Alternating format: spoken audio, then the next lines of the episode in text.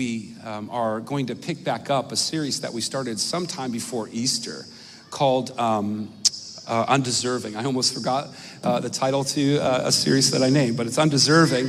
And we have the intention of wrapping up this series in the next two Sundays. And so I'm going to kind of pick the conversation back up today, because I think there's some things that we need to say to kind of balance out this message of God's grace. So with that, you can turn to Romans chapter 6. That's going to be the text that we kind of focus on to get some of our main points. But as mentioned, we started a series sometime before Easter titled Undeserving, where for at least 7 weeks, we have been digging into the details of God's grace. And our discovery has led to insights regarding our sinfulness, right? And God's forgiveness for our sinfulness. And again, if you have your Bibles, turn to Romans chapter 6. And let me just give a little context of what's going on here. And we have to jump back to chapter 5. You don't have to turn there, but I can just briefly summarize the end of chapter 5 of the book of Romans, because it will help us understand why Paul comes at verse 1 in chapter 6 the way he does. Paul, in chapter 5, talks up the glorious details of how God's grace came into the world in Romans. He begins in chapter 6 now to direct the conversation in addressing some misconceptions regarding God's grace and our relationship with sin. Are you tracking? Okay, one person. Joe, I'm so grateful for you. We got one guy. I really encourage you guys to tune in. Just tune into this broadcast station, okay? So Paul is going to kind of now address, again, some misconceptions regarding God's grace and our relationship with sin. He starts the conversation like this in verse 1 of chapter 6. What shall we say then? Are we to continue in sin that grace may abound? Now, this is right after, as I said earlier, Paul gives a beautiful, stirring presentation of God's grace via his son, Jesus. How again, sin came into the world through one man, and we know that man to be Adam. And how now the forgiveness in grace and salvation and redemption came through another. And of course, that is Jesus. And so the answer to this question that Paul asks here in verse 1 is, of course not. If you look at verse 2, he says, of course not. And he says something that should get our attention, I believe, in the second half of verse 2. He says, of course not, since we have died to sin, how can we continue to live in it? Now, the rest of the chapter, chapter 6, seems to be dedicated to answering this question.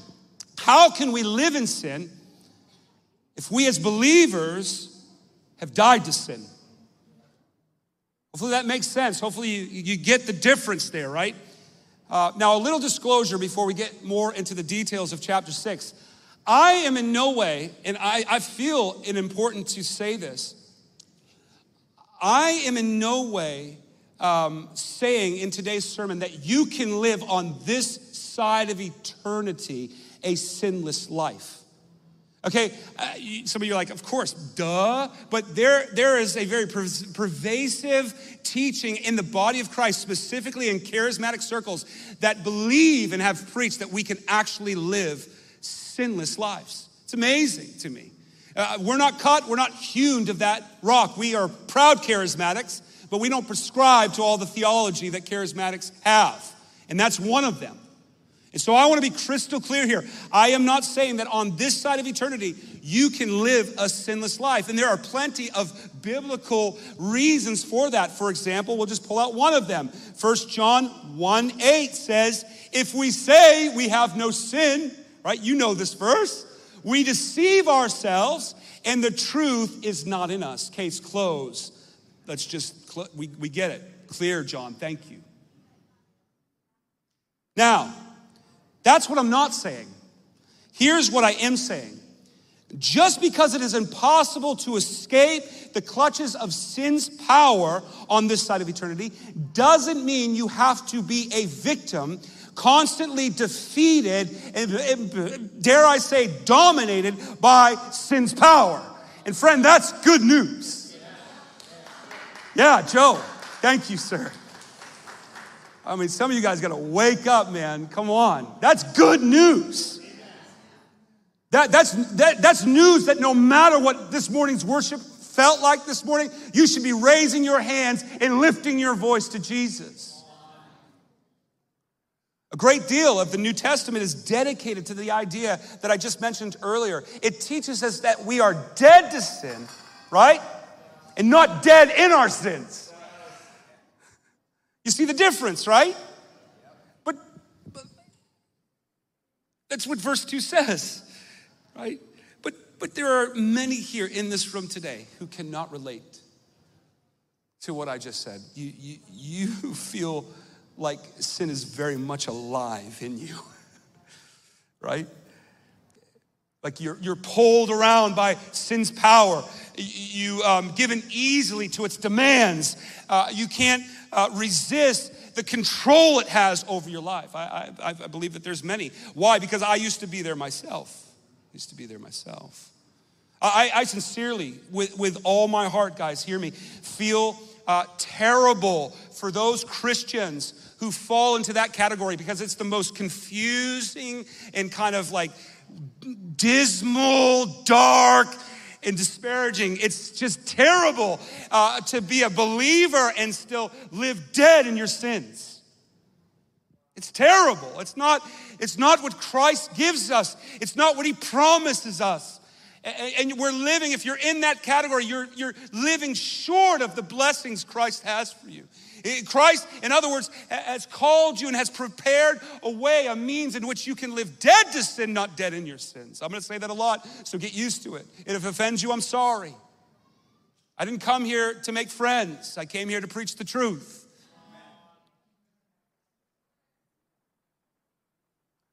Back some time ago, I found myself in this very category, living life this way. During that time, I noticed how I was treating God's grace like a bandage on a wound, right? Like something that just kind of conceals and covers up until it heals. And hear me, there's elements of God's grace that does just that, but that's not it in its entirety. God has more than just cover up and healing for your marks that sin leaves on your life. God empowers us, friends, listen to me. God empowers us via the Holy Spirit to live a life dead to sin. And I hope to convince you, oh man, I got 2 or 3 people. Give me a break, people. Golly, sometimes pastoring in Cambridge is the hardest thing. It takes you so much to get excited about Jesus. Seriously. I don't know if it's just like you want to just appear as though you're cool or whatnot, but man, don't applaud for me. Applaud for what Christ has done for us. Wake this place up, Jesus. God empowers us. He empowers us. How else are we to live dead to our sin? How else? I can't do it. I mean, have you ever tried? I can't unless God comes alongside of me and gives me something that I don't have within myself to do, because I very much like giving in to the pleasures and the kind of, ooh, sin looks good. It doesn't look ugly. Like it's pleasurable, friends. And so I need something of a greater force to intervene. And Christ does just that. Now, I imagine, like me, you're wondering, well, how does he do that? Well, Paul answers the question. I don't mean to yell at you. I did just yell at you earlier. I'm sorry. But Paul answers that question for us in the chapter that we just read. As we go on into it, we start getting into the details of the mystery of baptism. And I say that intentionally. And I'll explain what I mean by that. But Paul makes the case that the death of sin was committed in baptism. Here's Romans chapter 6:3 and 4. It says, or have you forgotten? Here's the same chapter, just the next verse, next 2 verses. Or have you forgotten that when we were joined with Christ in baptism, we joined him in his death? For we died and were buried with Christ by baptism. So Paul sees us coupled to Christ in baptism. He sees our baptism as being some kind of crucifixion, if you would, of its own, that our sinful ways were put to death with Christ so that sin might lose its power and no longer rule in us. Now, if you need further convincing, look at the next couple of verses, 6 through 7, same chapter. We know, this is exactly what I just said, that our old sinful selves were crucified with Christ so that sin might lose its power. We no longer are slaves to sin. Preach it, Paul. For when we died with Christ, we were set free from the power of sin. Ooh. Now that's awesome. That's a mouthful. It's even quite complex. It's hard to kind of wrap your mind around it. Because I've been baptized, and I'll honestly say, none of those things felt like they happened when I was dunked in water. I didn't feel like some kind of, you know, dove come down from it. This is my son of whom I am well pleased. I didn't feel any of it. I was aware at the time of my baptism of Romans chapter 6, right? I wanted the things listed in Romans chapter 6. But it just wasn't my experience. And actually, if I flash back to that time, man, I went headstrong after sin, after baptism. Good Lord.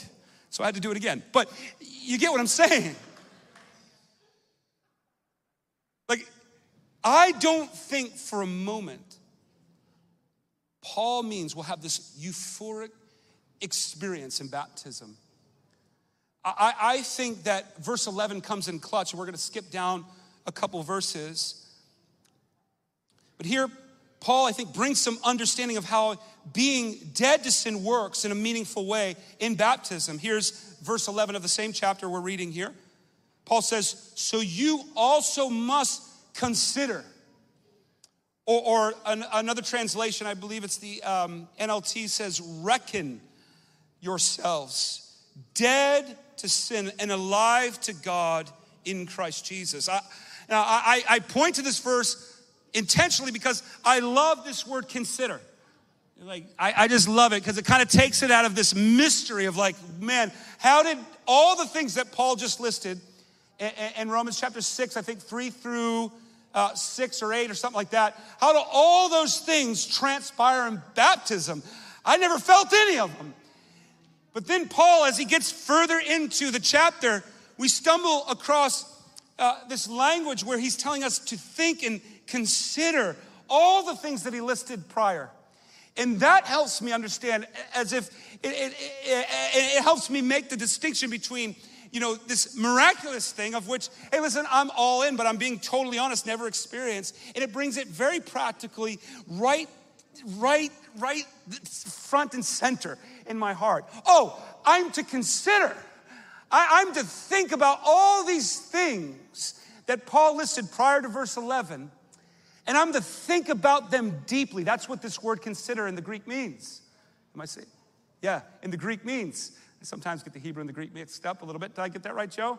Thank you. But that's what it means. It means to think deeply. So Paul's saying, hey, friends, everything I just told you, the sin losing its power over your life, you being freed from sin's power and its grip, you no longer being enslaved to sin, all those things happen as you simply meditate upon the work of both Christ and the baptism that you've been joined with him in death. And that helps to personalize it. That helps me to actually start to live, you know, this life out where I'm no longer dominated by sin and sin's power. But I remember when I have an inclination to want to sin, my eyes want to wander, my heart wants to wander, my mouth wants to wander. Anybody there, you just want to say some things about somebody, you're like, and you're like, oh my goodness, where did that come from? But when that happens, immediately these things come to mind. No, that old man, that tendency to want to lash out at a person, or wander with my eyes, or whatever, or say something that I'm gonna regret, that those things become harnessed. and safeguarded to a place of where I'm remembering, no, Daryl, that man's dead. That man's dead. And I think some of us here are just waiting for God to like wave the magic wand and just free us from, habitual sin. And might I add, Paul is addressing those who struggle with habitual sin. Again, it just falls into line where we're not saying, and I'm not saying that we will be able to live sinless lives. Again, this chapter is more for people who feel like they are in the clutches of habitual, can't get out of it kind of sin. And I imagine that there are many here that fit into that category. And I'm not trying to shame anybody. I'm just trying to point out the obvious. And I wanna plead with you, friends. If you find yourself in that boat today where you are just a victim to habitual sin, I just wanna plead and say, friend, there is far more for you than just to be a victim, to be dominated by sin and its power and its grip. There's more for you.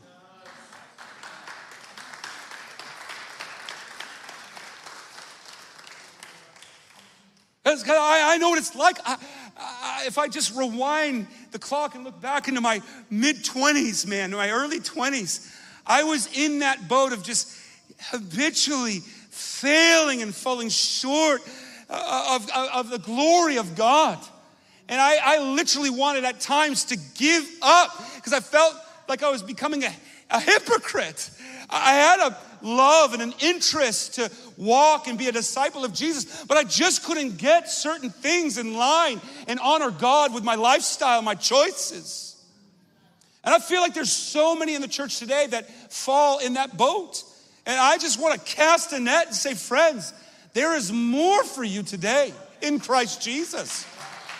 There is more for you today in Christ Jesus. Listen, if you're going to the bar trying to drown your anger and alcoholism, if you're lashing out, if you find yourself being short with your wife, if you have found yourself developing an addiction to pornography, friends, and you just cannot get out of the clutches. If you found yourself a greedy, miserable person, friend, there is hope for you in Christ Jesus.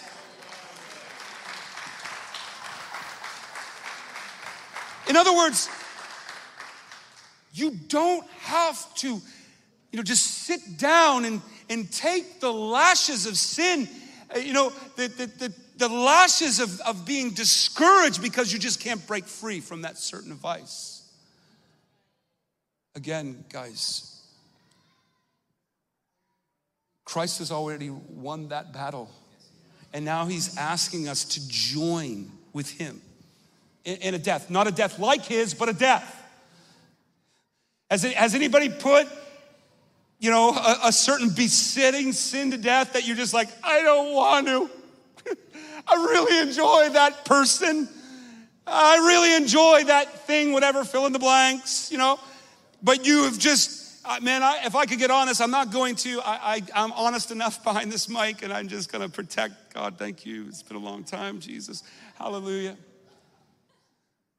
But I know what it's like to put something to death that you want to live so badly. But here's the thing. Dead things aren't meant to live. They must die. And one thing that must die in you and me is sin. Will it ever be distinguished completely on this side of eternity? No. No. But I'm telling you, there's gains to be had. There's gains to be had. And if you came to me in my mid-20s, in the throes of addiction, I won't name it, but in the throes of it, just feeling like, oh man, I should just give up. What am I doing this Jesus thing for? Look at me. If you would have told me this in my mid-20s, I would have laughed. You're kidding me. Come on. But guys, really, consider, think deeply upon your baptism and the significance of what happened, what transpired when you were immersed in water. And when you wanna lash out at somebody, when you wanna go and feed that pleasure or that desire, think about your baptism and how you were joined with Christ and how you died a death, the death where you put a sin, to death. It's a lot of death, a lot of dying on Sunday morning. But the Christian faith invites us to die. It's like, come and follow me, and die in the process, And I'm not talking about a physical death. Hear me, guys. I'm talking about putting those behaviors, those tendencies that you know are dishonoring, they do not glorify or honor Christ in any way, putting those things to death. I think somebody's having a rough time up there. When I was thinking about this particular part of the series,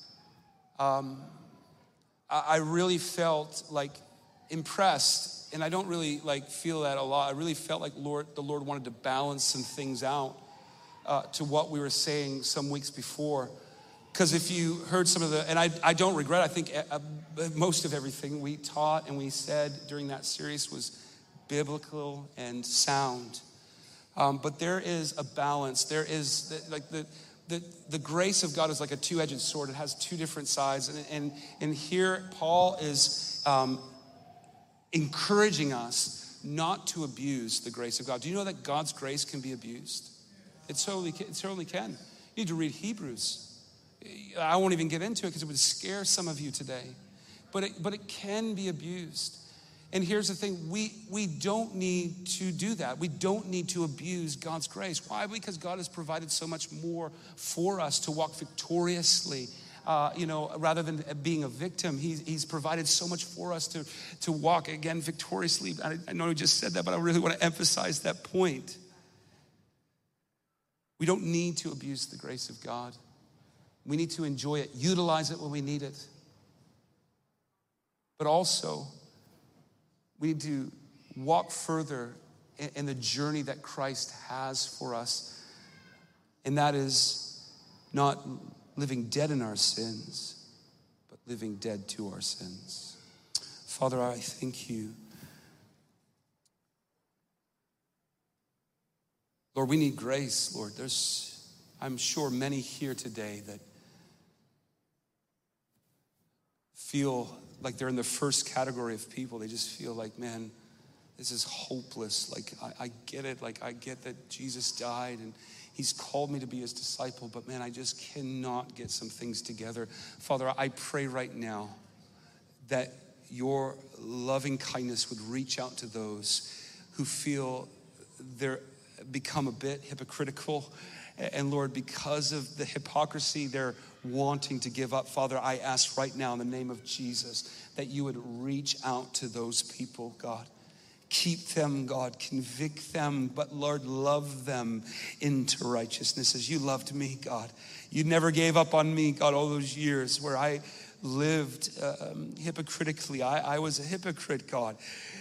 Lord, but you loved me through it. You kept me, God, and here I am today. Father, I pray, Lord, that those who feel like they're just done, they can't do it, Father, keep them. Keep them in your loving hand. Let your patience and your kindness grip their hearts even now under the sound of my voice. God, Holy Spirit, come. Yeah, I just want to encourage.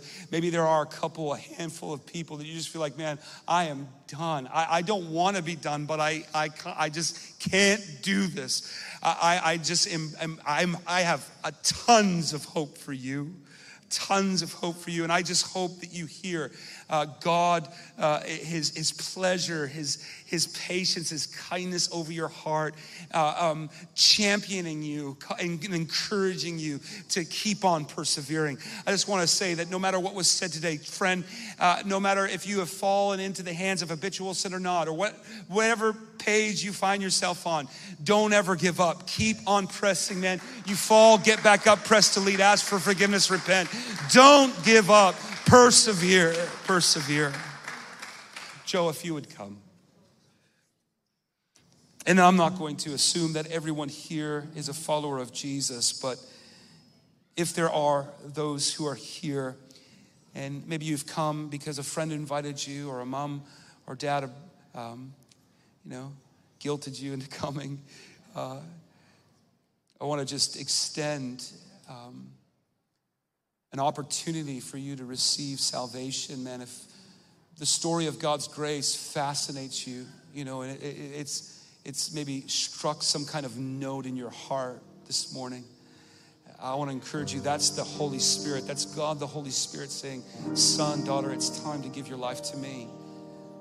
And so if you're here and you're not a follower of Jesus, listen, there's no better time than now. Now's the right time. And if you feel like you want to just give your life to Christ, I'll be up here, want to talk with you after. But yet, in addition to that, I want to pray for those who maybe feel like you're on the brink, as we just prayed. You're on the brink of just giving up. You've just seen too much hypocrisy in your life, and you don't feel like this message of living victoriously is for you. You just feel like it's for somebody else. Or you've tried, you've believed, you've had faith, but you've just been so let down. I want to pray for you and encourage you to not give up, to persevere. If there's anybody, I don't know who is left over from the core team, if you'd come and help me, maybe pray for a couple people when they come. You don't have to come now, but when people come, if they come, just help me navigate that.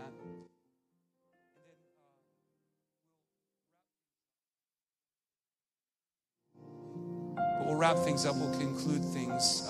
If we haven't scared you too much, and this seems like a church you want to get to know a little bit more about, we encourage you to go stop by the info center, which is over here. There's some people that just want to talk to you and help you through that process of becoming more connected to the life of our church.